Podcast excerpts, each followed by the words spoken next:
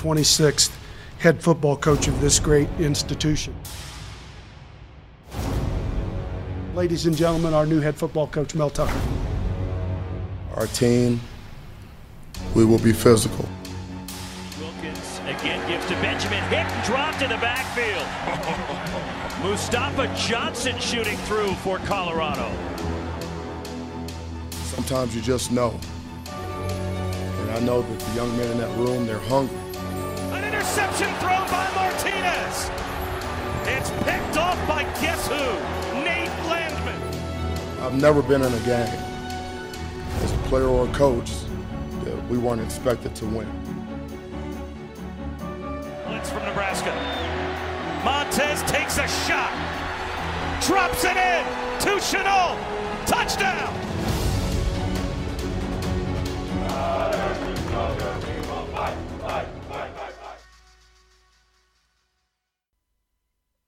Welcome back to episode 16 of the Shoulder to Shoulder podcast. Uh, we're just going to go over the Utah and CU game that happened here a couple weeks ago and then kind of go over pretty much what we're looking forward to for the next season. We're going to go ahead and just skip the weekly recap for the Pac 12 since we are a couple weeks out. And obviously, the teams that are bowl eligible already know so, and the teams that are in the playoff also are aware of that. So um, we're just going to jump right into it with the Utah game.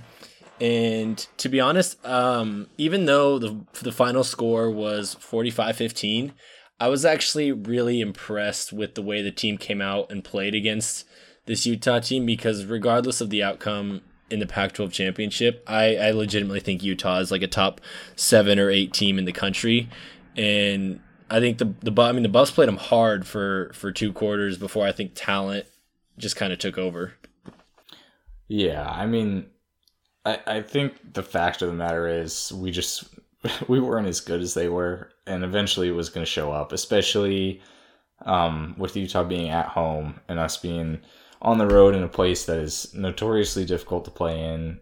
You know, I felt like we needed to kind of play a perfect game to have a shot at this one, and the and we definitely didn't. I mean, we were able to battle, we hung around you know, took a 7-0 lead. The defense played really well for a good chunk of this game before they kind of wore out, but you know, it was one of those things where you could just see slowly as the game went on, we were wearing down and wearing down, and as it started to get a little farther away, um, it was getting harder to see us actually pulling this game out. And then I, I think the backbreaker was the punt return for sure. That was like the that was the dagger. um, yeah. But I think it, it just got to the point where, yeah, you know, you've got a team that's been playing this is their third straight game trying to save that bowl eligibility and you know there's a lot of emotion and stuff that comes into it with that and they just they've had two close games back to back right before this you know it just kind of all piled on to end 45 to 15 in a game that was for most of that game was closer than that i would say yeah, I mean, I think you're definitely right. When the when the punt return happened, at that point it was 24 seven, and C was punting, and I, I, still felt like there was like a small chance of not necessarily winning, but at least making it a competitive game. Right. And I mean, he just he just burned by everybody, and took it to the house. But you know, I think kind of as you mentioned, the defense really did. I think played well in the first half. I mean, they held a Utah team that just looking at their last so many games had scored 35, 49, 33, 35, 21, but they did a lot of that damage in the first half. They didn't I mean they did they it was pretty equal across their halves. And for the first half this was only a 17 to 7 game, so uh, I was impressed with that and it just yeah, talent took over here, but I think uh, the first thing I wanted to mention about the defense at least is I think Summers did call a pretty solid game. Um, I, I don't think he like really I don't think it was his fault they scored 45. I think that was execution and talent, but I think for the most part he was putting guys in position to succeed.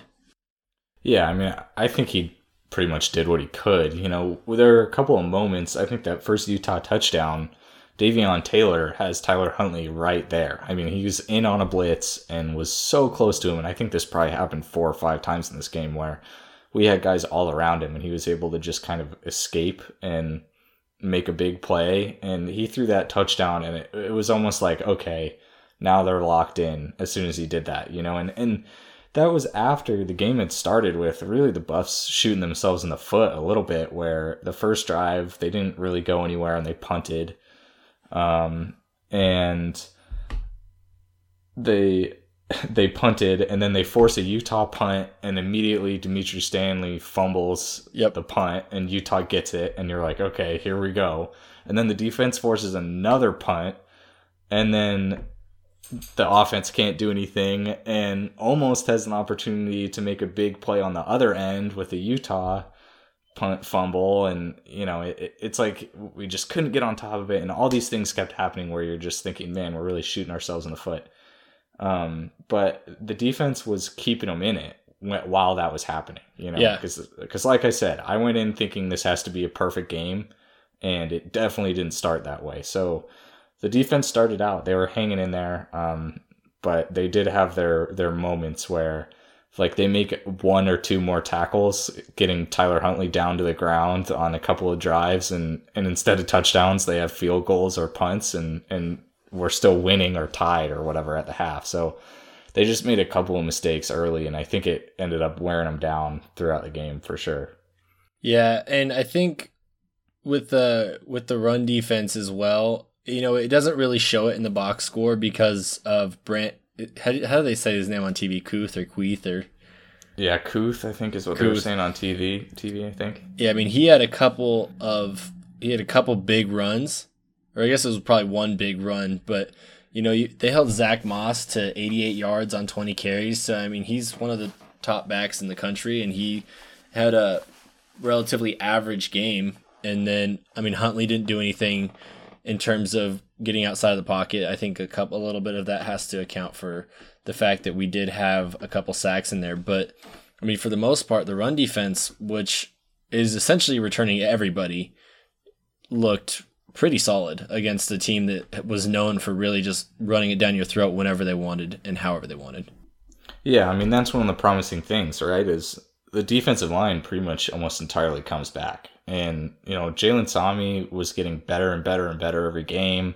Obviously, Mustafa Johnson dealt with his injuries this year, and and that's been a problem. But you know next year he'll be healthy, assuming he comes back, which which I hope he does. Um, he'll be healthy, and uh, Lang got way better towards the end of the season too. I mean, so it's looking like something that's going to be a strength. We've talked about it a little bit before, um, you know, which would be great because we need to get pressure on the quarterback. And as much, I think that's something that can be said too about this game. You know, we've been able to, we had been able to survive the two games prior by bringing pressure on third down. And we kind of realized against a team like Utah, you can't be, you can't be that predictable. Like you have to be able to bring pressure on other downs too. You can't just you know you have to be able to get to the quarterback on first down and second down sometimes with just your just your linemen and and when all you can do is do creative blitzes on third down. Someone like Huntley like eventually he's going to figure that out or he's just going to be mobile enough to escape and make make the big play on third down you know? So um, if our line can be improved you know you're looking at a defense that could be way vastly improved from this year. Yeah, and and like like you said, I mean, we'll get into it in a little bit here, but that defense is all back, and they're they're not even all back, but they're gaining some stuff as well.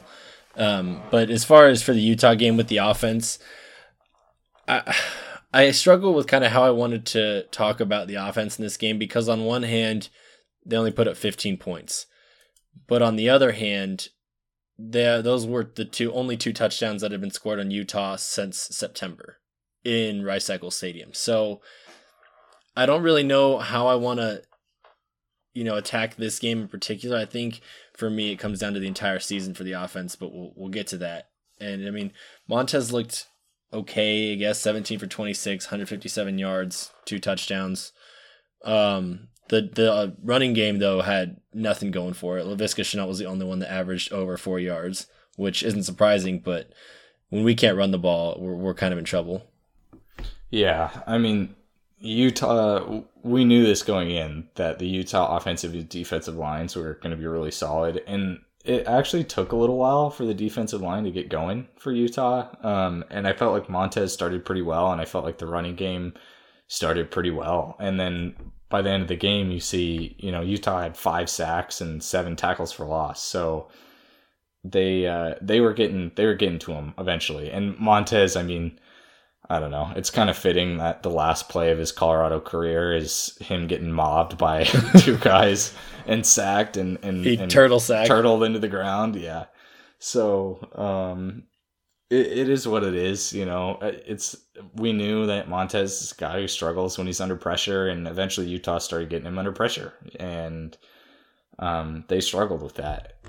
Granted, like you said, 15 points is more than a lot of people managed against Utah. So you kind of take it for what it's worth. But you know, I know Mel Tucker. He wants to be at some point. He wants to be competing with teams like this. So you know, and and it's hard to take 15 points from a game that you lose 45 to 15. I mean, the last touchdown was total garbage time. So um, it's it's hard to say that it was like a, a solid offensive performance in any way, but that Utah defense was just was just nasty, and um, they looked like it all year pretty much until they played Oregon in the Pac-12 championship game. Yeah. um, yeah, I mean, yeah, the the CU, CU's last touchdown was definitely in garbage time, but I also want to say Kyle Whittingham's a giant douche because he had Huntley throwing deep in the fourth quarter with like like there was nothing to gain at that point. I mean, I guess maybe they're going for style points for the committee, but like clearly yeah. clearly you got to win the Pac-12 championship to do that, so maybe worry about that. But Yeah, that might I have don't been know. a good idea. That, huh? that just that pissed me off. I just see Huntley dropping back with like four minutes left, and he's throwing a bomb touchdown. Like, all right, yeah, it was weird. But you know, Whittingham's kind of known to be a giant dick, so I wasn't really like su- extremely surprised by that. Um, but you know, the the other thing that that we kind of wanted to touch on here that usually this podcast is like pro special teams, like we are the special teams podcast of the world, and this pretty much. this game was horrible. I mean, I mean, I guess I can't really, you can't really blame anything on the kickers or really Alex Kinney. But even then, Alex Kinney didn't have a great game punting. But No. you know, the coverage on this on the punt or on the punt team was horrendous. Like they had so many holes. They almost broke. I think I- know of at least one other they almost broke for a touchdown, but I, I want to say it was two.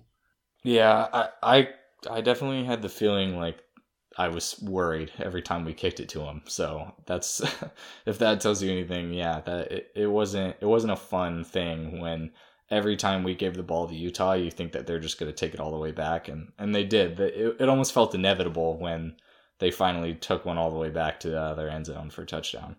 Yeah. So I mean, and I don't know. I, I guess I'm kind. Of, I was kind of surprised by that. Maybe the Utah special teams coach is just really solid, but for like for most of the year, I was never really worried about when we were punting about people taking it back. Like there were a couple ones where it was close, but I feel like that happens with every team every year, regardless of like who you are. So I mean, I wasn't like really concerned with it, but then you have this last game where it looked like every time, like you said, they had a chance to take it back. So I don't know if that's something to like be worried for next year, or if maybe it's just like a one time thing where it's just a bad game.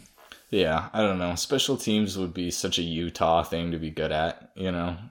like it's such a such a classic like Utah's not flashy at all, but they're just really good at special teams and have a really good offensive and defensive line, you know? But um I don't know. I I feel like the special team stuff, the guys who are actually on those teams, they cycle through all the time outside of the punters and the kickers, so it's hard to really say that's something to be worried about for the future, you know? Yeah, that's a good point. It- yeah, I mean, it's the guys that are running down next year are probably probably half of them at least are going to be different guys. So Right, exactly. it, I, I just wonder if like it was a coaching thing, like where like they didn't have guys covering the right lanes for whatever reason. Yeah, I don't know. I don't know if it's a coaching thing or a focus thing or uh, the game started to get away from them and they were all just nervous type of a thing. Who knows? Yeah. So, um, I mean, I think for the most part, you know, like uh, we were talking about before, I didn't have the greatest view. I'm not going to complain about where I was, but um, it, it was awesome being on the sidelines, but I just I feel like it, you have a better grasp of like what happened this game outside of kind of what we've gone over. Was there anything really else you wanted to to touch on before we head on to to what we're looking forward to next season? Um, you know, I I the only thing I would really say is is I was even though they got blown out, I kind of came away from the game feeling good about the direction of the program because they clearly they were battling, especially the first half. Um, it was disappointing the way that it ended, but you know you could tell that Utah was the better team. But it definitely struck me as like I feel I feel like Utah is a good example of where Mel Tucker wants to take us. You know, he wants to have that tough team, strong defensive line, strong offensive line, you know, really grinding out wins, beating people down, toughness kind of football. So it was kind of interesting seeing that. It, it's gonna be it's gonna be interesting to see in a couple years, like if Utah stays kind of where it is, and and if we keep going on an upward traje- trajectory, like I think we're capable of, um, to see those matchups in the future. I don't know; they could be could be pretty serious. Yeah, I mean that maybe those could like start to turn the whole rivalry talk into somewhat of a real thing if they start Right. getting to be really competitive games. Because I mean they are scheduled for for the end of the year pretty much every year. So Yeah, pretty much. um, yeah, I mean that's that's a good point. I, I guess leaving that game, I was I didn't think that after losing by thirty, I could be like, well, I'm excited for next year. But I actually Right, was. I was feeling that way, and I think I told you as much as we were texting about it afterwards. So I mean, I think it's just, I think we really just ran into a team that is like really head and shoulders above pretty much everybody else in the Pac, obviously except for Oregon. Um, Yeah. and yeah, I think that when you're in the first year of a new head coach, when there were certain areas of your team that were just left in horrible depth positions, I think you know you can't really expect them to beat a team like that. But it, the only the only issues I have really from from this year were what really happened against Washington State and UCLA, because I, I'm seeing why what happened to Oregon happened because I think you know Oregon and Utah I think are I think if they play 10 times it's probably a 50-50 split. And so I can see why we got blown up by Oregon, but Washington State and UCLA really kind of like I don't like understand how they weren't either they weren't up for those games or like what really happened there. And I don't know what it was really. Yeah, you know, it, it was weird that that those games went the way they did, especially considering like UCLA had less wins than we did by the end of the year, and, and Washington State is, you know, they're they're a bowl team and and they're gonna win a good chunk of games every year as long as Mike Leach is their coach. But it just felt like the fact that it was such a blowout was was a huge bummer. Um, and I agree, you know, those were disappointments. I think the the one that hurts me the most is Arizona because that was a bad team. And Yes. at that point they didn't seem like they were, but clearly by the end of the year you're seeing like that is a bad team and we let them work us. And granted, you know, we were having I think that was like the start of our serious injury issues because that was after the ASU game. Um, so you know the team that we were fielding wasn't exactly our full strength. Um, but still, I mean, letting that one get away really hurts for me, even more so than like Air Force. I mean, Air Force ended up having a really solid season, like we thought they would. yeah, ten and two or what did they ten and two? I, I want to say, yeah, 10 and 2, something like that. Um, so they ended up actually being a really solid team. So that one, uh, you know, yes, it hurts that they were so close and they couldn't make it happen, but you could you could argue that they shouldn't have even even won that game. So, you know, that is what it is. And then the uh, the other one, USC. I mean, obviously being up like they were with how little time there was left, and and losing that one is unfortunate. And some of the decisions that were in that game are unfortunate. But you know, USC again, that's an eight win team, and arguably, I mean, they have the talent to win to win ten or eleven games. So it that hurt too. But I do feel like Arizona that was that was the big one. That was the one that really killed us, kept us from making a bowl this year, which is too bad. But you know, still still think they've learned some things from this year, and and the years ahead will get better. Yeah. Um, yeah, I mean, I think the USC one definitely like it hurts the most because we we outplayed a team that had better talent for right, right. for 99% of that game. Um, with Arizona, I mean, it, it bothers me because they're a bad team, but also Khalil Tate's gone. I'm not as Yeah. worried about Arizona as I would Thank be. God. You know, if, if he was like if he if he was here for another three years, I'd be like, well, we're screwed. We're gonna go zero and three against Arizona the next three years. But he's gone. I mean, Yeah. Grant Grant Gunnell, he I mean he looks like he could be all right, but he, I mean, Khalil Tate put up video game numbers in all three games that he played against us, and yeah. I think by the third game, even though he really wasn't that good, he just like had that confidence from the previous two games that it was just like inevitable.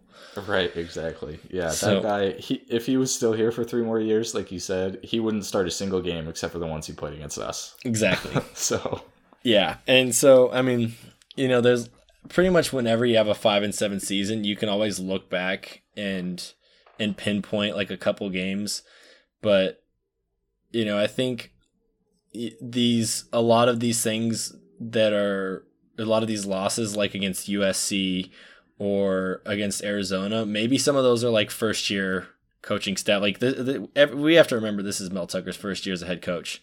right. I mean, he was doing some things like punting when he shouldn't have earlier in the season, and you know, just things that he's not gonna that he I, I would I would think he's gonna learn from as he continues on as as a head coach. And so, I mean, you got to be a little optimistic about that, and you can't just you can't just see, think, oh, it's five and seven again, we're screwed. So Yeah. I mean, I would argue he showed that he did learn from those things. Yeah. You know, towards the end of the season, you could see like he was making those more aggressive calls. They were calling him on the broadcast against when they were playing Utah, they were calling him an aggressive coach, an aggressive play caller. So it seems like he he's definitely kind of learned from from where he was, which was good because the way the team was built this year, you know, you kind of had to be aggressive because you couldn't always rely on the defense to make a stop after you punt it on in on the opponent's territory. So, um, you know, yeah, I'm with you. I think this five and seven hurts a lot less than last year's five and seven, and I would say no game that we lost this year was as bad as blowing that game to OSU that we did last year. oh So, god, I um, just I wish that game never happened. I know, I know, it still haunts me. Um, yeah, I mean, so as, as far as looking ahead to next season, uh, I guess let's start it off on a down note. Who, who do you think is going to be that we're going to feel is the biggest loss or the biggest impact uh, of not being on the team next year? And, and I think I think I'll just start us off with the obvious one. Obviously, Laviska Shenault. Yeah, I, I mean that's like the number one go to. That hurts a lot. Um, I mean he's like the most dynamic player we've had in in years, and you really can't say enough about the guy. I mean we were talking about it before the podcast. He made his announcement that he was going to the NFL, and the CU video team put together a highlight tape for him, and it was like nine minutes long. And all these plays were just crazy, crazy plays. If they weren't him scoring a touchdown, they were him like fighting through five people to get six, seven extra yards or whatever. You know, just classic Viska things. And um, it's gonna be it's gonna be sad seeing him gone. But he was. I mean, he was the biggest weapon we had. He's the biggest weapon we've had for two years. Arguably, should have been for for all three For years three that years. he was here. Um, but yeah, so that that's definitely going to hurt on offense. I don't know if you have anything else that you want to say about Viska before uh, I I chime in at least one one guy here. Yeah, well, just to touch on what you said about the nine minute highlight video, like, I mean, if you look back, I think, and I'm not looking at it right, I'm not looking at like what the numbers are, but I would guess out of the last, in the last three years, 36 games, obviously, since you don't have any bowls in those three years, Yeah, uh, I would venture he played like meaningful time in what, 24 of them? Yeah. I mean that's No, that's- even that's not high. No, that's high. The first year he played, you know, all twelve of those games, he didn't really even play in. So that's twenty four right there. I mean, he had the one punt return for for a touchdown, his first career touchdown, or not punt return, fumble recovery on a punt Yep. for a touchdown. And I remember he Um, had like some like crazy diving catch, maybe against USC. Yeah, I want to say something like that. And then, so he really didn't play meaningful minutes at all that year. And then Right. last year he played five games really to start, right? Like full. And then this year he missed I don't know, three, something like that. And then Yeah. like was in and out for a bunch of them. So really you're talking about I don't know, like max. You're talking 12 games that he was really like full go. like there for. Yeah. Yeah. So But yeah, I mean, and even in those 12 games, like you said, like each of those highlights was you were like, wow, this guy is a physical freak. Like he's doing things that just most people can't, physically cannot do. And so, I mean, it's going to be, I'm going to be sad to see him leave. And um, one, one other person that I'm, I'm going to be sad to leave. Well, I guess it depends on how they show up next year, but you can say that about every, every single person that we're going to be losing. But right, right. Arlington Hambright, the left tackle, yes. who I mean, I think I don't think a lot of people really understand how important a left tackle is when you're protecting your quarterback's blind side. And I'm I'm, I'm confident that Will Sherman will move into that spot and probably do it well. Yes. but, I agree. You know that leaves the right tackle position, and maybe Frank Fillip is is good to go. But that's I think that's something that it goes unnoticed how important he was to this team, even getting to that five win mark. Yeah, I mean, really, if you look at this year, outside of the Utah game, I don't feel like we had a year, or, or uh, I don't, I don't really feel like we had a game where Montez was just constantly under siege, and you know, last year that was a huge problem for us. So I think Hambright was a big part of kind of shoring the line up there, and and losing him definitely hurts. You're right. Um, it's it's going to be interesting to see what they do with the offensive line. I know we have a couple of guys coming in who are recruits. I, I don't know if you think any of them will will see playing time right away, but like Carson Lee seems to be a big deal. So Yeah, um, I think there's a few others too, but you know it'll be interesting to see how they how they put it together. But I do think Coach Kap is a huge improvement there from what we've had in the past. So I'm I'm pretty confident that they're gonna at least not regress too much if they do. Yeah, I don't. I'm not worried really about the offensive line. I mean, they do lose Tim Timmy Lynott, and um, they also lose, uh, obviously uh, Hambright, and then they also lose Jack, Jake Jack Shutak, who was a walk on, but he actually played some meaningful time this year because of Colby Pursell's injury. So Yeah. um, they're technically losing three guys that played a lot this year, but you know, I think they'll be almost as good as the, as the line was this year, and with another year under Kap, who knows? They could be a little bit better with the guys that develop with him under another year. For sure, for sure. So, you know, is there anybody else on on the offense that that you're going to be kind of bummed to see go? I would say, as far as other players on the offense who we are going to miss, um, I think Tony Brown showed that he could be a really competent second wide receiver. Um, I think, you know, he's going to be missed just because of his consistency. I know he didn't have as many big games late in the year, but he really kind of carried us along while Laviska was out this year. So that one, that one hurts for me. Um, it seems like again another guy who kind of improved every year, and you almost wonder if he just had one more year, what he would look like. You know, Yep. um, especially without KD or without uh, Laviska being the center of the offense.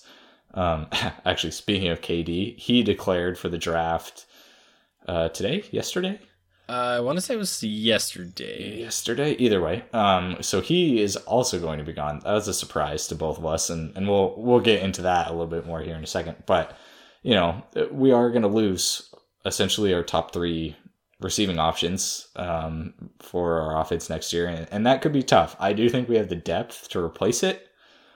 Um, and there are some guys that, that I do like a lot actually that we have. Like, I mean, I think Dimitri Stanley getting more touches is going to be a good thing. I mean, it seemed like he he was very good at coming through when we needed him to. He made some big catches um, in the Washington game. Even he made a couple of huge ones on that last drive, and seemed to be pretty reliable. So I think him getting more touches is good. He was Daniel- also like a, a one-handed highlight catch reel all right, year. right. That guy had serious hands. Has serious hands. Um, and you know, Daniel Arias got a lot of hype in the preseason. Showed uh, showed some talent on the touchdown that he had in the Utah game. You could see the the ability is there, and we've got a couple of young guys coming in. You know, it, there seems to be talent there to replace it, but it is gonna it's gonna be hard for any team to replace your top three wide receivers. You know. Yeah, I yeah I definitely agree. Um, one person I wanted to, to give an honorable mention to on the offensive side, I think the uh, the swaggiest four string quarterback in all of college football, Josh Golden. Like that guy just he carried himself like a homie. So I'm gonna The, miss the Josh play Golden. caller, Yeah. the play signaler. Yeah, He always had that blue CU hat, which I mean it makes sense. It was easy for them to spot him in the crowd, but right, right. Um, So I'm, I'm gonna miss Josh Golden, but uh, onto the defensive side of the ball. My number one most missed guy from defense is, uh, and I don't know if this is me by myself, but it's hundred percent gonna be Davion Taylor. yeah, yeah. I mean, he by the end of the year, us- I mean, if obviously he had a couple missed tackles in the Utah game, but by the end of the year, I mean, you could see he was playing at full speed. He was not thinking about what he was doing. He was just playing and reacting. And like, there were some plays where I'm trying to think of what game it was. It was uh, who did we play right before Utah? It was Washington.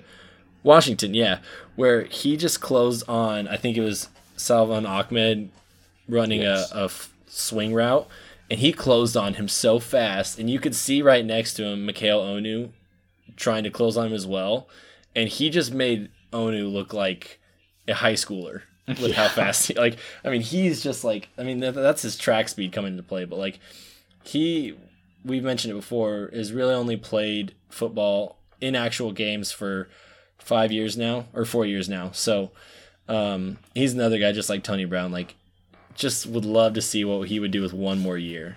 But um, someone's going to give him a shot in the NFL because of that pure athleticism, and I think he'll be able to mold himself into a decent player. Yeah, I, I wish so badly that we had one more year of Davion Taylor. I think that guy would be like all Pac-12 next year if uh, if they could keep him around because he was really coming into his own. He was a weapon, um, especially if if our defensive line improves like we think it's going to. He would be he would have been a monster. But yeah, I mean he's going to go to the NFL. He'll get definitely some looks, especially after I'm sure C will have their pro day and, and people will be blown away by how fast he is. Um, and just like his f- sheer athletic ability is going to be insane. So he'll he'll get some looks. I would not be shocked at all if he makes a roster somewhere, um, just as a project, if nothing else. But Yeah. he's he's shown. I mean, he's kind of like you know when when A- when Ahkello Witherspoon came in here, um, he hadn't played for very long either, and he just improved so quickly and got a shot in the NFL and, and is making the most of it now. So I feel like Davion Taylor, he hadn't been playing that much football before he got here, but he's improved very quickly, and maybe a similar similar path will happen for him. Yeah, well, and I think Ahkello too. He had, I think Ahkello transferred in after his freshman year from a JUCO, so I think Yeah. he had three years to develop, whereas Davion only had two. Right. So right. yeah, I mean, I think I think they're on a very similar path where they could both like, they just didn't play that much, but they were just such good athletes that it, it came to them at some point. It just kind of clicked. right, they figured it out. Yeah, and um, and then another one, but this one with like recruits and with what we've got coming back, if they can stay healthy, I'm not going to miss him as much as Davion. But Delrick Abrams is he's going to be. I think we're going to feel that loss at least for the first couple games, because I mean he wasn't like I wouldn't call him a lockdown corner by any means, but he was pretty consistent throughout the year and um, with the guys we got coming back, you know, Chris Miller and Mekhi Blackmon, if they can stay healthy, then I'm not too worried. But we need them to stay healthy, or else we're going to be in a world of hurt, just like we were this year when people start to go down. Right. Yeah. Um, I agree. I mean, Derek Abrams, I feel like is going to be a guy that's forgotten by a lot of people just because of the teams that he was on. You know. Um, but he, I mean, he's basically been our one really solid corner guy for the last couple of years now. So, um, yeah, I, I, I agree. You know, it's going to be too bad to see him go, but I do kind of like the wide receivers. I think we're going to have enough talent to replace him. Um, it could be a learning curve a little bit, but with the way that some of the young guys have shown between, you know, KJ Trujillo and, and Luckett and yeah, like you mentioned, Miller and Blackmon aren't necessarily the young guys, but we're to have enough, enough depth in there that I think we should be okay without him. Mm-hmm. Yeah, I, I definitely agree with that. But you know, other than him on the defensive side of the ball, we aren't really losing any other huge playmaker. Uh, the, the one I was going to say, the one other guy I was going to mention was Onu. Yeah, um, it's going to be a bummer to lose that guy, and and the safety spot is going to be not really a question mark going forward, but um, it, it would be great to see. Uh, some to see them get a few people stepping in there. I know we got like Christian Gonzalez as a safety recruit, so who knows? Maybe he fills that spot and everything's okay. But it's kind of a lot to rely on a, a true freshman there. So yeah, um, we'll see what happens. But you know, he he did a good job of coming in to a new team as a grad transfer and kind of really stepping up to help run a defense that was filled with young guys and and everyone was new to his scheme. So um, I appreciate what he did for us. Let's just say that.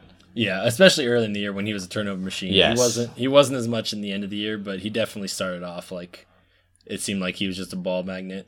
Yeah, for sure. Um, but yes, I mean, other, some other guys that, that are going to be leaving that, and I'm going to start this one off just because I'm going down the list and it's going to sound funny because we didn't mention him at all. Uh, Steven Montez is leaving. uh, Beau Bisharat is leaving. Lucas. Cooper, Niumato Fallow, Davis Price, Alex Changum, Tim Lynott. Oh, this guy. I didn't mention him because we just talked offense, defense. Okay. I have a lot of respect for this guy because I was a long snapper in high school myself. JT Bale, four year starter at long snapper. And I don't recall, I'm sure he probably had one, but I don't recall any like errant snaps that he had in his four years here. Yeah. I mean, there's nothing that sticks out in my memory. That's for sure. Yeah. And like, those i mean it's it's hard to find a guy that consistent i mean they'll, they'll find somebody that's gonna like be serviceable because everybody in college football does but um, i mean he's been here for four years and he's been doing a great job for four years so i'm gonna be bummed to see him leave um, oh and alex kinney yes, as we said of course as we said the the special teams podcast yeah um, so both those guys are gone uh, and Kinney was actually a full blown weapon by the by this year. I mean, he was just like pinning people deep. He was putting people inside the twenty. He was giving it so much hang time. He had sixty yard punts. Like he he was incredible this year. Yeah, hopefully that's not a struggle for us next year and, and the years after that. But he was he was great, man. He was great. You it's punter's one of those positions where you you don't know what you've got till it's gone, you know. But we were trying to give him props while we could. Yeah, and well, I mean, to be fair, I think the uh, I think if I could be wrong on the name, I think it's Josh Watts. CU does have a commitment from uh, a punter from like the Australian kick camp. Oh, right. Stefano right. came from pretty much all of Utah's like past nine specialists have come from. yeah. um, I mean, it's a good camp. They do they do pretty well over there. So we do have a punter coming from there, and then um, the only other guys gonna be losing Jalen Harris and Tam Bright, who we already mentioned. So, right. Um, oh, and KD Nixon. Um, but you know, KD, I I hope I really hope he gets on a roster. I just I don't know if I see it. Yeah, KD's you know, that's that's an interesting one to me. I mean, I I understand like being in school isn't for everybody, you know, and and if he just wasn't into college at all and he felt like he was wasting his time there, that's fine. But you got to think that most people felt like it would have been a good idea for him to come back another year, if nothing else, just to get some numbers behind him. You know, being like maybe not the number one receiver, but more of a primary receiver next year with Laviska gone. Seems like an opportunity for him. Um, it, the problem is just with his size. I mean, when you're that size and you're going into the NFL, you have to be blazing fast. Like you have to be insane speed. And KD is fast, but you know he's not. He's not Tyreek Hill fast. He's mm not like as fast as probably Christian McCaffrey or you know, I mean, some there's like smaller guys who just have crazy speed, and that's how they make it in the NFL. And and you're looking at guys who need to run like four three in the forty, or or faster.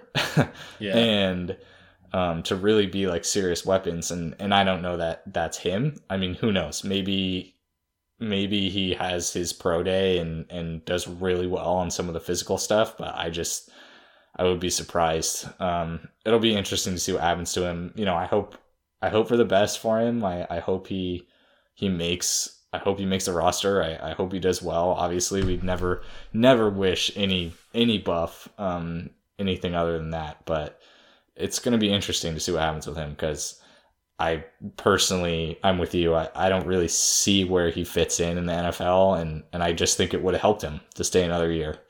Yeah, I mean, I think for him, maybe maybe some of the things that cross his mind were he's going to have a brand new quarterback next year, and he doesn't know. Mean, maybe he's not. He doesn't. He isn't confident in, in the fact that they could get him the ball more right. than he has recently.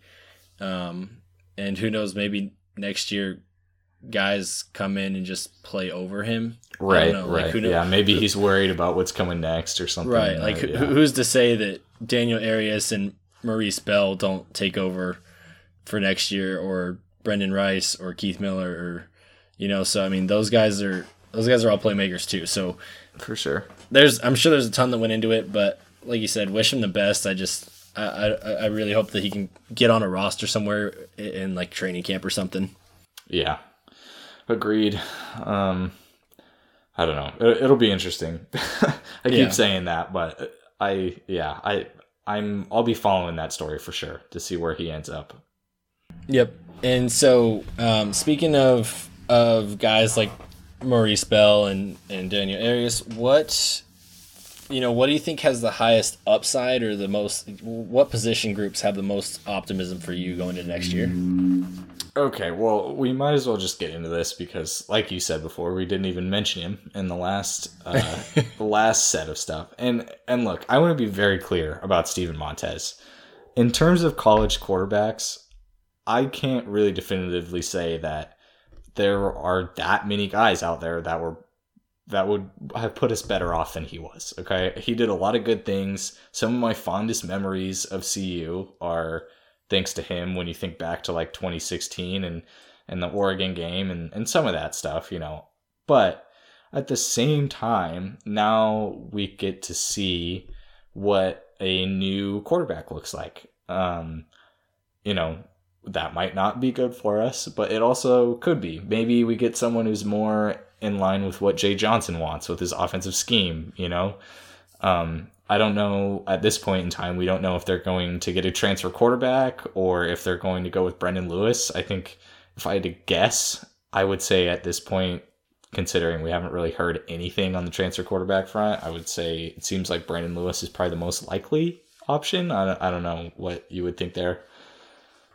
Um, yeah, I mean, I think, I don't know. I mean, I, I heard uh, on the Buff Stampede podcast, um, I heard them say, you know, you can't compare Brendon Lewis to Jayden Daniels from Arizona State because Jayden Daniels no. was the number one dual threat quarterback for last year's class. And right. I'm not, not I'm not saying, yeah, I'm not saying he's going to be that good.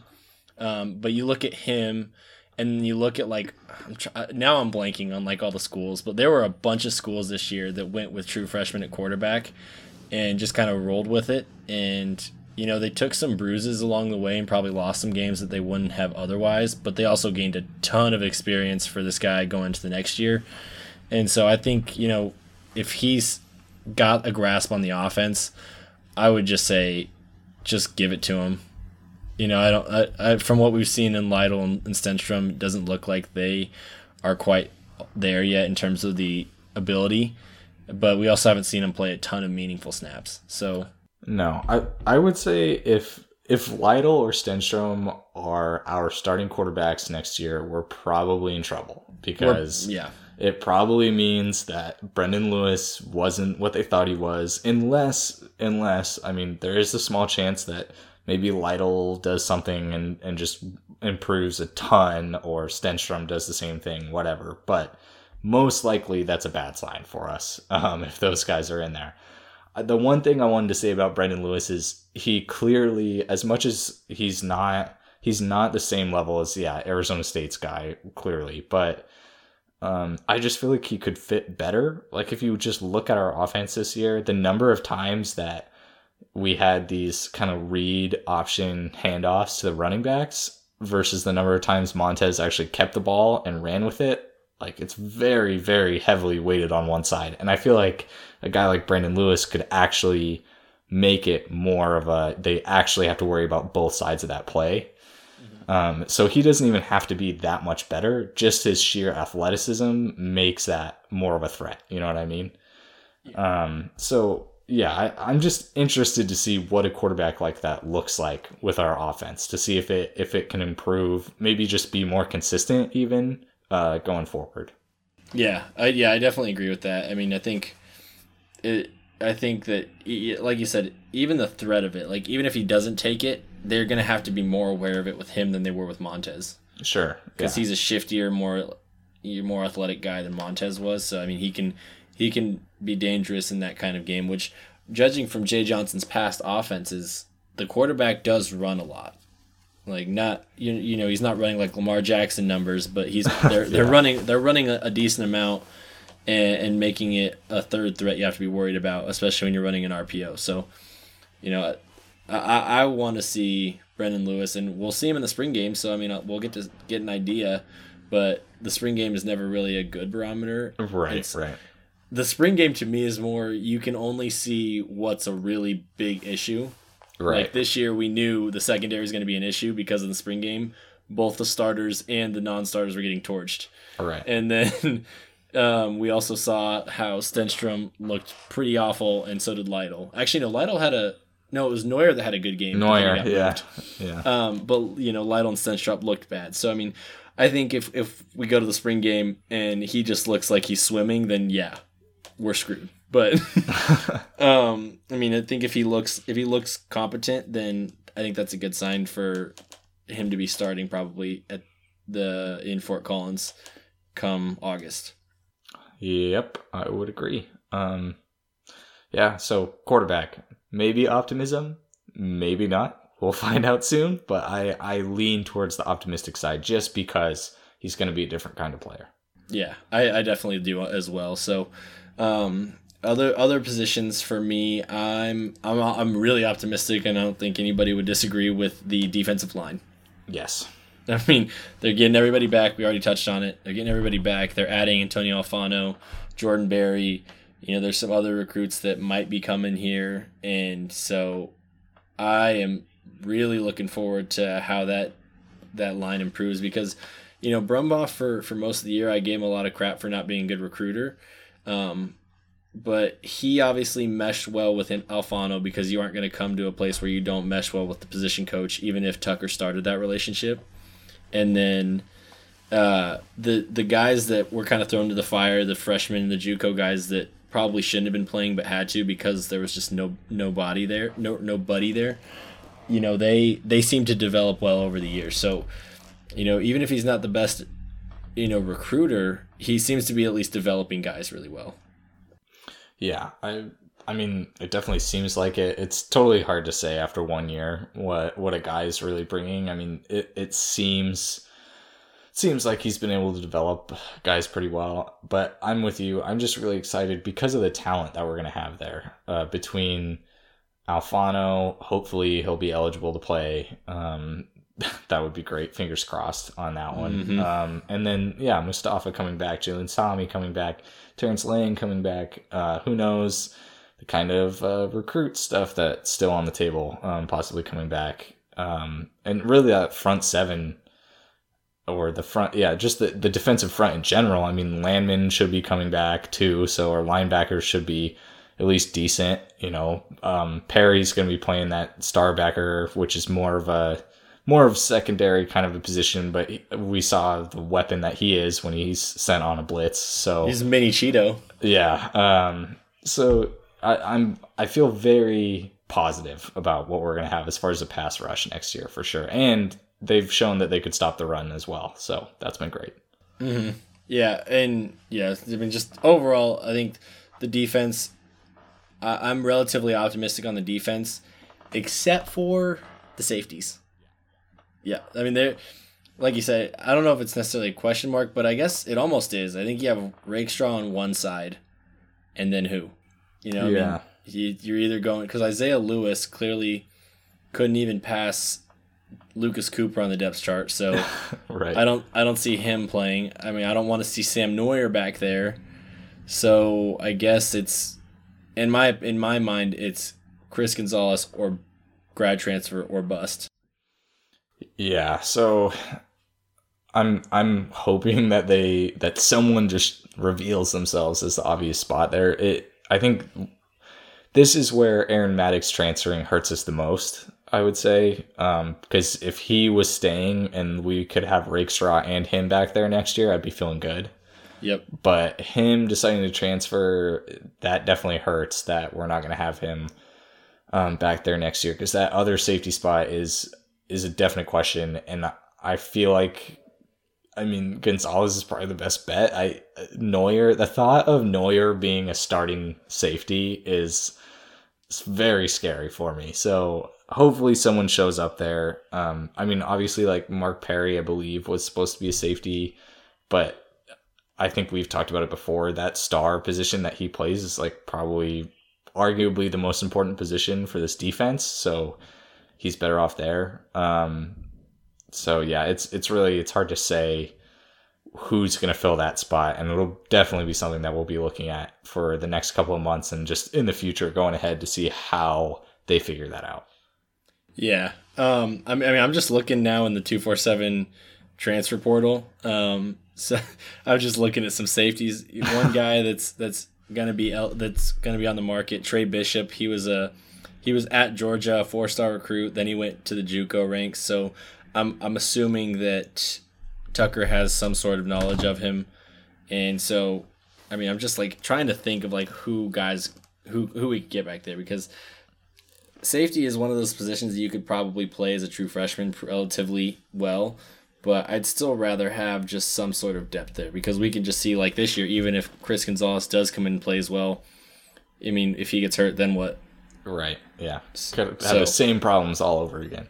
Yeah, exactly. So, you know, I'm uh, that that's really I honestly think that really aside from the 50-50 split between optimistic and pessimistic for QB, I think safety is really the only spot on the team where I'm like I think that there could be a step back.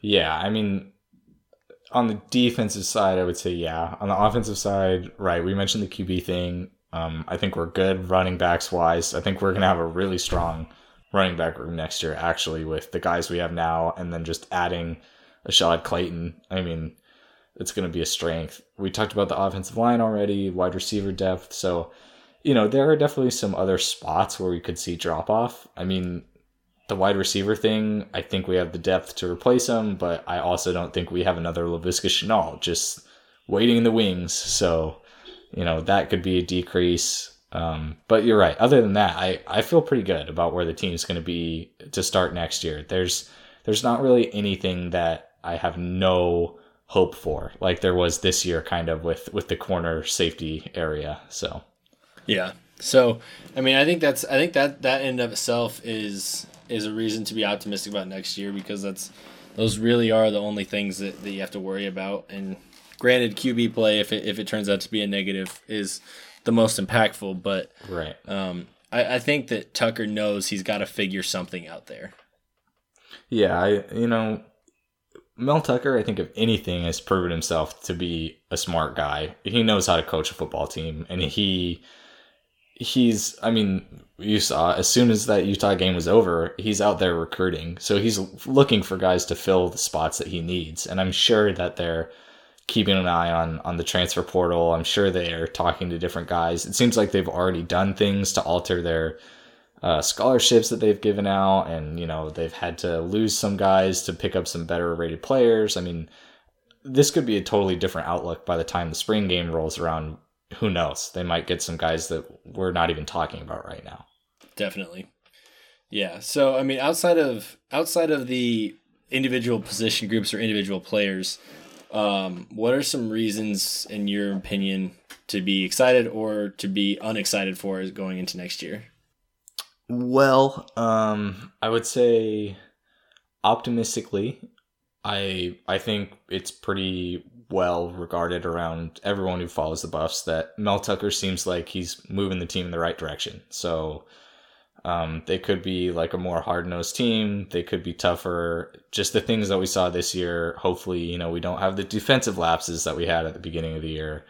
Um, just guys more comfortable with the schemes. Like that's all positive stuff. We already talked about the positions. Um, you know, those those are the positive things around the league.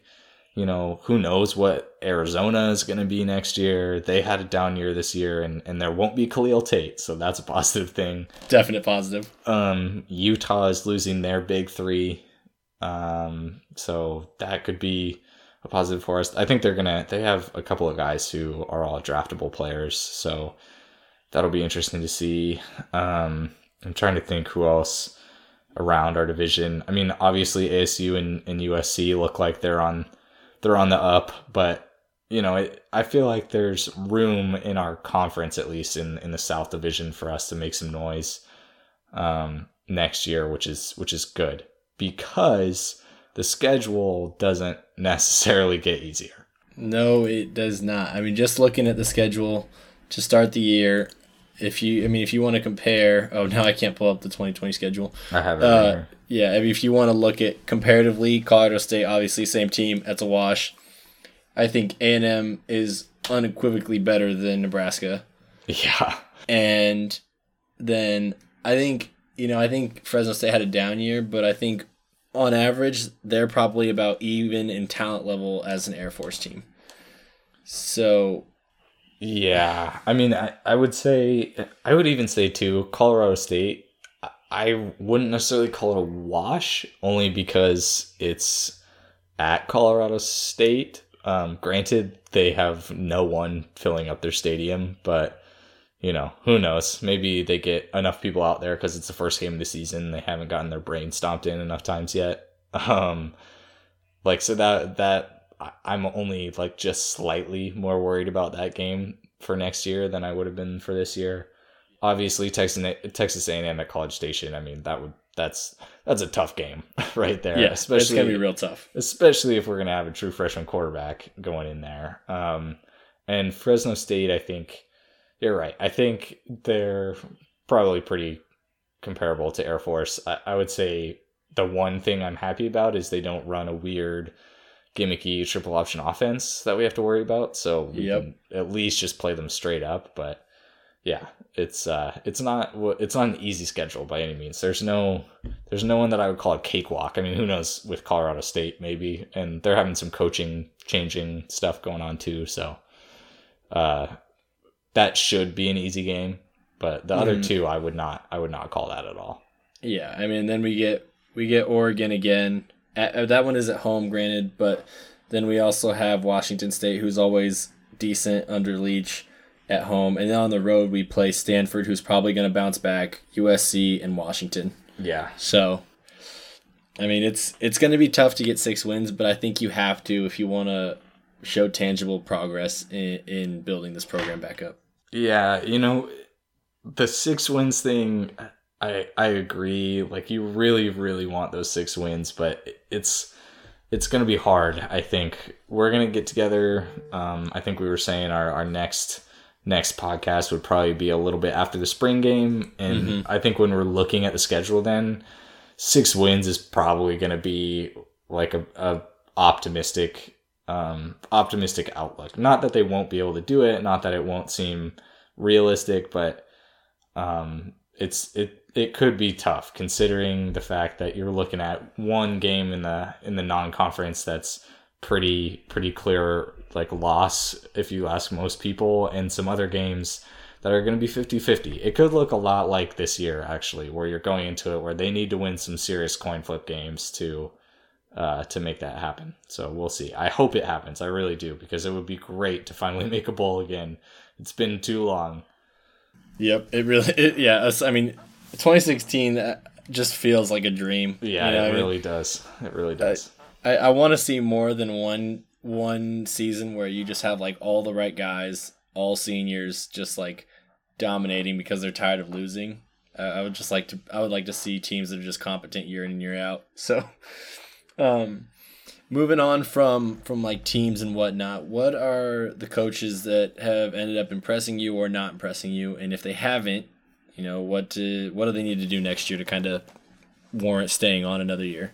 Um. Okay. So coaches wise, I mean, I feel like, and I think you feel the same way. Mel Tucker, I think we're both on the same page. Seems like the right dude. So Yes. we'll just start with head coach. That you can check that box off. Um, feel good about him. coordinator wise, defensive coordinator Tyson Summers, I was pretty low on him at the beginning of the year because all the problems. Now I kind of flipped the other way. I feel like um, I feel pretty good about what he was able to do with what he had, considering the injuries, considering how young the, the guys were that he was working with for the most part. Um, that said, if we get the people who we think we're going to have, if we have guys like Alfano, if our defensive line is what it is, if Nate Landman's back there, um, you know, if if his defense struggles again, then you're looking at some questions for sure. So he he needs to have a strong year next year. It needs to look more like the Washington Stanford defense than the other other games where they gave up over 30 points, you know.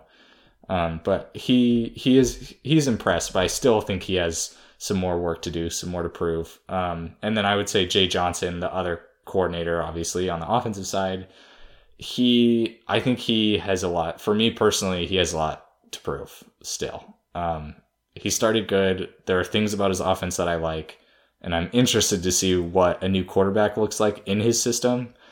But it definitely had its serious ups and downs throughout the season. Yeah, for I mean, I, I was pretty much going to say the exact same thing as you were for Summers, and the only thing I'd really add for Jay Johnson is I I've always thought that I'll withhold judgment on him until he has a quarterback that really fits his system and that can also go past his first read. Right. Yeah, that's true. So, yeah. I mean, if if we see, you know, Brendon Lewis or insert starting Buffalo's quarterback for 2020 here, going through motions and, or going through his like reads and progressions and just the offense isn't designed very well and there's still terrible play calling and questionable decisions then i'll be like all right you got to go we got to get something somebody in here that like can can run this offense because it's even with montez i mean the talent on this offense this year should have been putting up points like crazy and they just right. didn't. Right. So he, he i think they're both kind of on like a let's see what year two brings and if it's like you said for summers if he still struggles with some of the talent he has and having the guys in the system then he needs to go and then if jay johnson still struggles with a different qb that can run through his reads he needs to go. So um coordinators you know i think they're both uh, uh i don't like they're not i don't think they're safe but i don't think they're like full hot on seat. hot seat Yeah, yet. yeah, I would agree. I don't even know if they struggle next year. I don't even know that they need to go necessarily either. It just depends on what the struggle is, you know. So That's fair.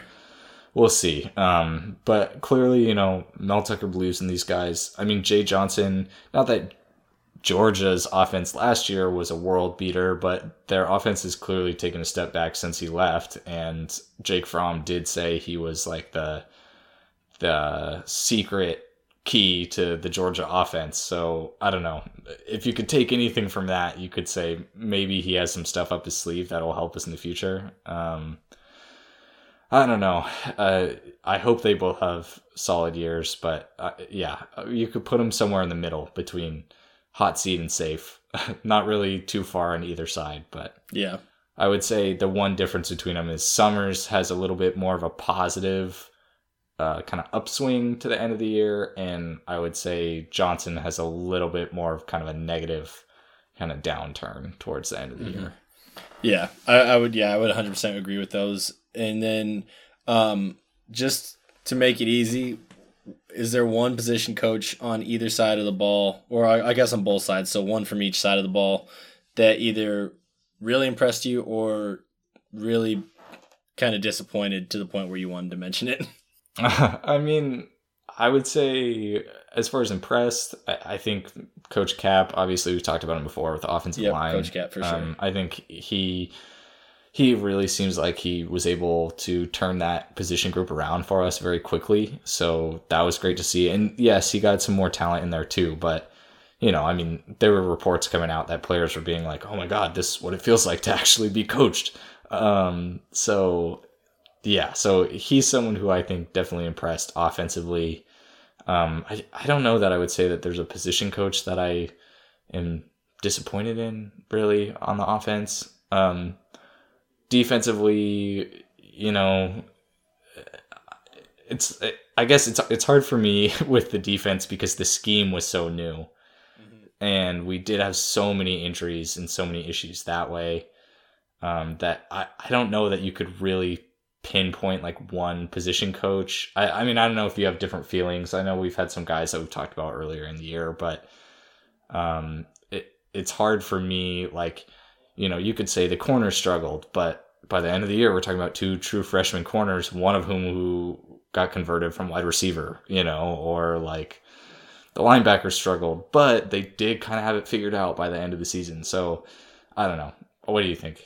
Yeah, I was I was gonna say on the defense, if we're taking recruiting out of it, I think Right, right. um, they all yeah, I think they all did pretty well in getting their guys in position to make plays by the end of the year. Um, I think if I wanted to just mention somebody that's been overly impressive, not necessarily. Well, I guess I was just going to bring recruiting into it, but um, Mike, Coach Mike uh, Michalowski, he's Yeah.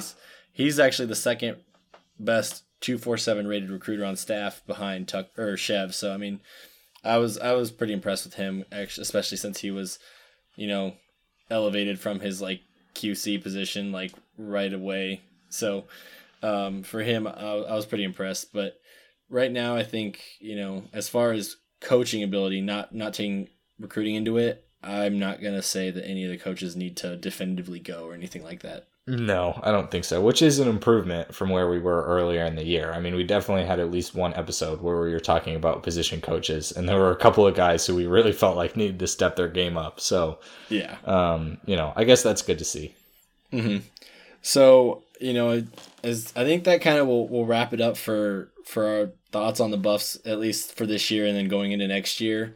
Um, obviously, since there's not any games this upcoming weekend, well, wait, do the bowl games start on this weekend? Actually, Uh, they might. I think they start. I want to say they do the 14th, but um, instead of doing some bets of the week, I think we're just going to go over kind of what our thoughts on the playoff were, or playoff, what our thoughts on the playoff are. And so, um, Chase, I'll let you get started with the, the two semifinal games, kind of what you think is gonna gonna happen there. Uh, so I mean, personally, I I gotta say, I feel like the the committee got kind of lucky in the way it worked out. Like, I don't feel like there was any real argument about who belonged in those spots. I mean, clearly, like LSU, Ohio State, Clemson made it easy, and then Oklahoma was kind of the last one standing of that group of teams where you're like, oh, maybe they maybe they make it in, you know.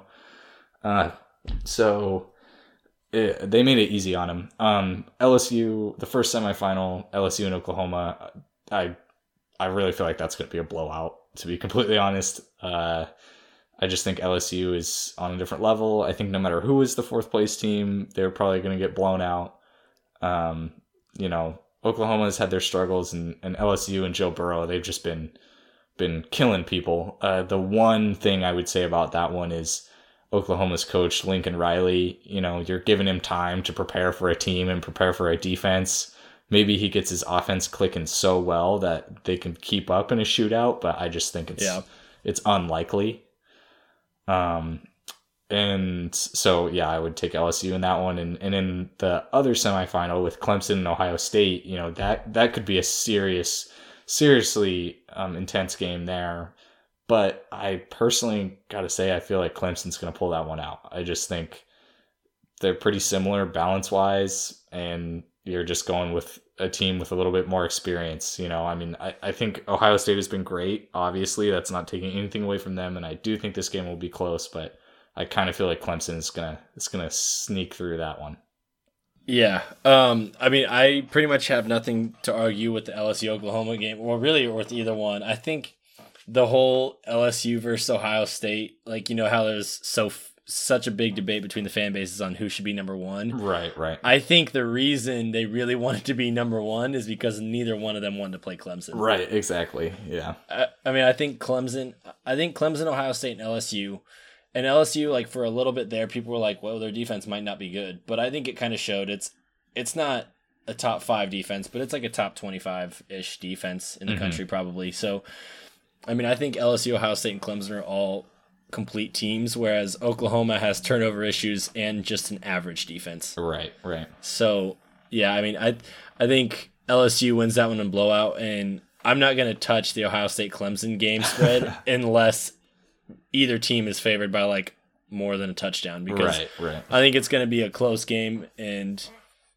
I think honestly, if if you're asking me, I think that's that is the real national championship because as as unreal as LSU's offense has been, their defense still isn't on the level that Ohio State and Clemson's is. So I don't. I, I think that's going to be the real national championship, the two best teams. But I think Clemson will win just because Trevor Lawrence has been there and won it already, even though he's only a sophomore, and then LSU should easily take care of Oklahoma. So I got LSU in the Clemson in the final.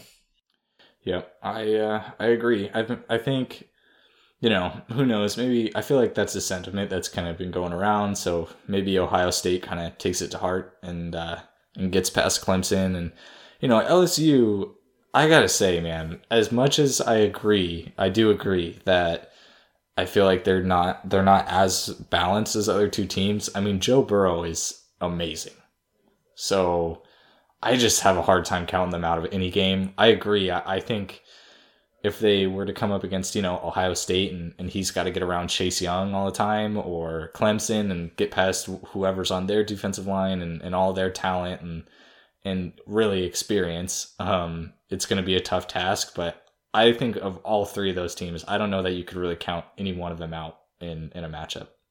Yeah, I mean that's a fair point. They did put up, they did put Georgia's defense to shame, and that Yeah. defense is literally a top five defense I in mean, the country. it really impressed me. It really impressed me. That's all I'm going to say about that.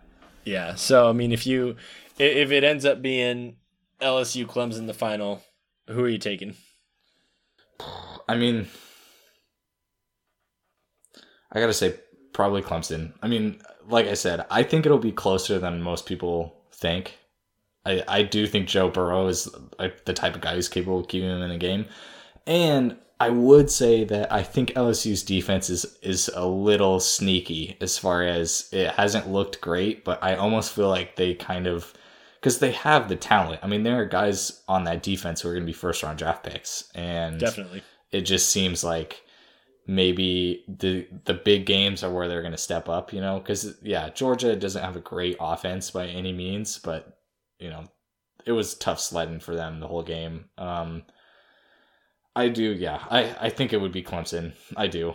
I Yeah. as much as I honestly would probably be rooting for LSU a little bit more. I I think Oh, I definitely Clemson. would be. I think I, I they seem like they really got it rolling. They've got this whole like nobody believes in us thing that Dabo Swinney's pumping into them. You know whether So it's tr- tired of him whether it's true or not. Um, but yeah, I I feel like they're probably the best bet to get there.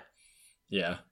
So, um, like I said, I already think that Clemson will win it. But rolling with the with the LSU discussion uh, again, since we're doing this a week after all the games have played out, we didn't have any necessarily game related or weekend related tweets of the week. But LSU put out this Heisman hype video for Joe Burrow today on Tuesday the tenth, and it was the coolest video I have ever seen for a Heisman campaign, or really just for like, just in general for a hype video. I think it might be the coolest video I've ever seen. So uh, I'll link that in the description.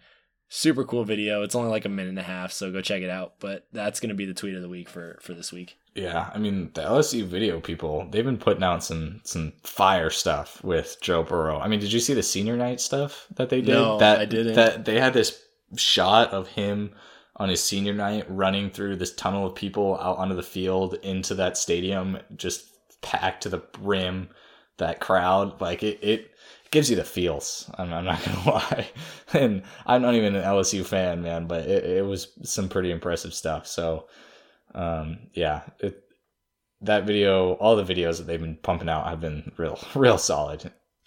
Yeah, I'm gonna I'm gonna Google that after this. I'm gonna Google the the LSU se- the Burrow senior night video, Yeah, so I'll check yeah. that out. But um, you know, as Chase mentioned, we'll be back probably after the spring game for our next episode. Kind of go over what we saw there and what it looks like with all the changing. You know, rosters change from here to there a ton, so we'll be back after that to go over that. Um, but you know, as always, if in between now and then you think of any questions or something to look out for during the spring game, just hit us up at shoulder to shoulder pod at gmail.com. Yeah, and uh, you know, subscribe, leave five star ratings, leave some reviews. It's going to be a little while before our next podcast, but you know, obviously, if you're uh, listening to this episode and and you want to leave leave a nice review for the road, maybe a, a good rating here for for the end of season, we would appreciate it. Um, and as always, thanks for listening and Go Buffs. Let's Buffs.